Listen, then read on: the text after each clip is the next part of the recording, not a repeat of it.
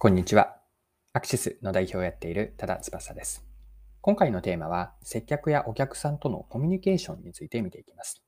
でこの内容からわかることなんですが、松清ラボの店員さんを取り上げて、その方は1人で相談者1000人を対応する店員なんですが、この店員さんの接客の秘訣について掘り下げてみていって、カスタマーサクセスの接客方法というテーマになるんですが、こうしたテーマで掘り下げて一緒に何が学べるかについて見ていきましょう。それでは最後までぜひお付き合いください。よろしくお願いします。はい。今回の内容はですね、日経新聞の記事を読んで、マーケティングや販売について考えさせられたからです。で、今から記事の一部読みますね。松清ここからカンパニーは首都圏や関西に健康と美に重点を置いた次世代店次世代型店舗松清ラボを増やしている。松清ラボ浦和高砂店で日々向き合うのが栄養管理士の資格を持つ川北さんだ。サプリメント売り場を担当し、商品の紹介だけではなく、食生活の改善など、きめ細かいアドバイスを送り続けている。はい。ここまでが日経の引用で、12月の6日の記事からでした。で、この方の接客の特徴は相手の立場になることで、相手の手相手のペースで話を聞くところから始まります。で、これはまた先ほどの日経から引用するんですが、今から読みますね。川北さんの接客は体調や生活スタイルなどを丁寧に聞き取ることから始まる。例えば、ある来店客には中性脂肪コレステロールが高く、標準体重を超えていたことに着目。毎日の健康状態や食生活を細かく聞き取り、多く取るべき食材などを紹介するほか、適度な運動なども進めた。その後、体重が8キロ減り、体調もすこぶる良くなったと感謝されたという。接客ではアドバイスに重点を置き、必要に応じて約30種類のプライベートブランドを中心としたサプリなど店内の商品を紹介する。川北さんが相談に乗った顧客は1000人を超え、親身な対応で支持を集めている。川北さんはもともと接客されるのが苦手で、衣料品店などで店員に話しかけられ、話しかけられることに抵抗があった。こうした自らの経験を活かして、顧客の話すペースに合わせて、じっくり耳を傾けるようにしているという。なるべくゆっくり話し、相槌や説明は相手が話し終わった後に一呼吸置いて行うことを心がける。サプリなどでもお客が悩んでいる間に無理やり買わせるようなことはしない。不本意な買い物にならないように買わない選択肢を用意するのも重要だという。以上が記事からの引用でした。で、ここまで見てきた川北さんですね。松清ラボの方の店員の接客アプローチには、えっと、カスタマーサクセスがあると思ったんですね。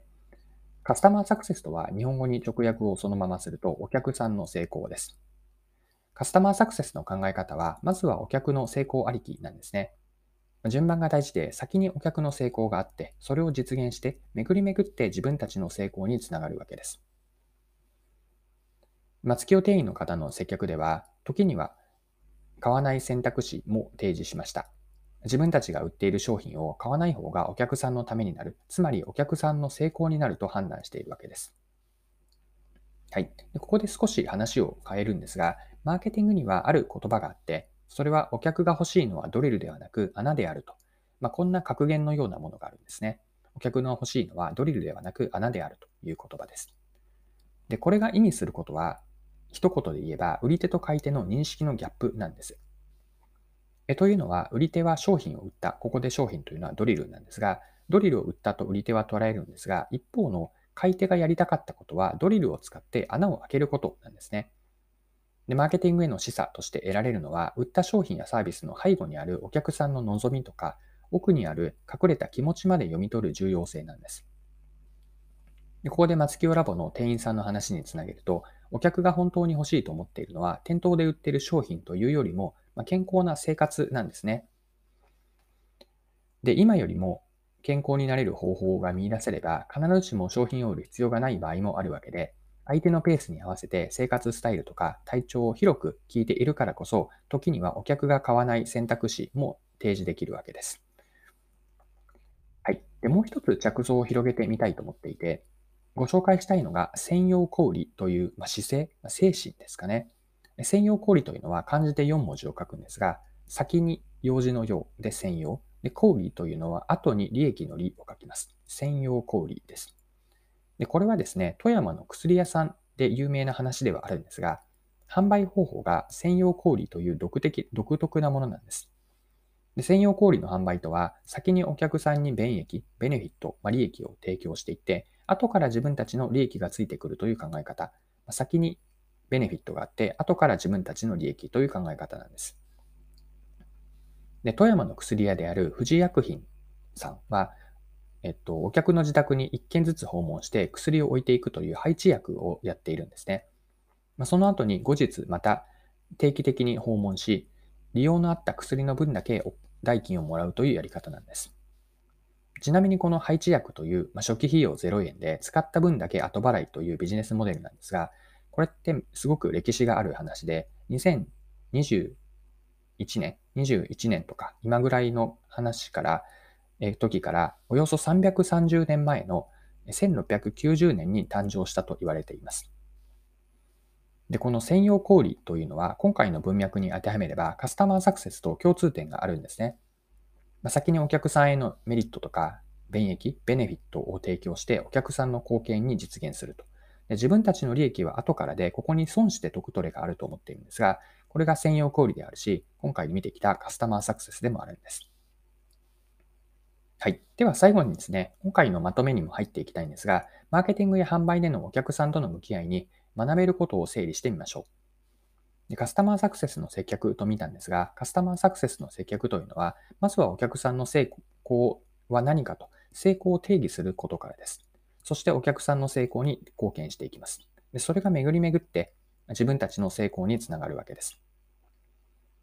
でお客さんが裏に持っている望みとか、どういう感情、気持ちを掘り下げ、があるのかという掘り下げることが大事だと思っていて、まあ、これはドリルと穴の話からの着想なんですが、表面的にはお客さんは商品やサービスにお金を払って買っているわけですが、ここで終わらずに、背後にある本当のお客さんの望みで、背後にある隠れた気持ちとか、そこまでを理解する重要性を見ました。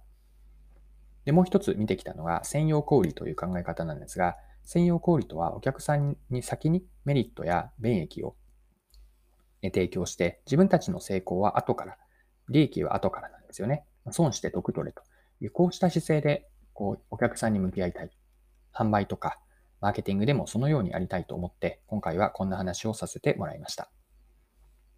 はい。今回も貴重なお時間を使って最後までお付き合いいただきありがとうございました。これからも配信は続けていくので、次回の配信でまたお会いしましょう。それでは今日も素敵な一日にしていきましょう。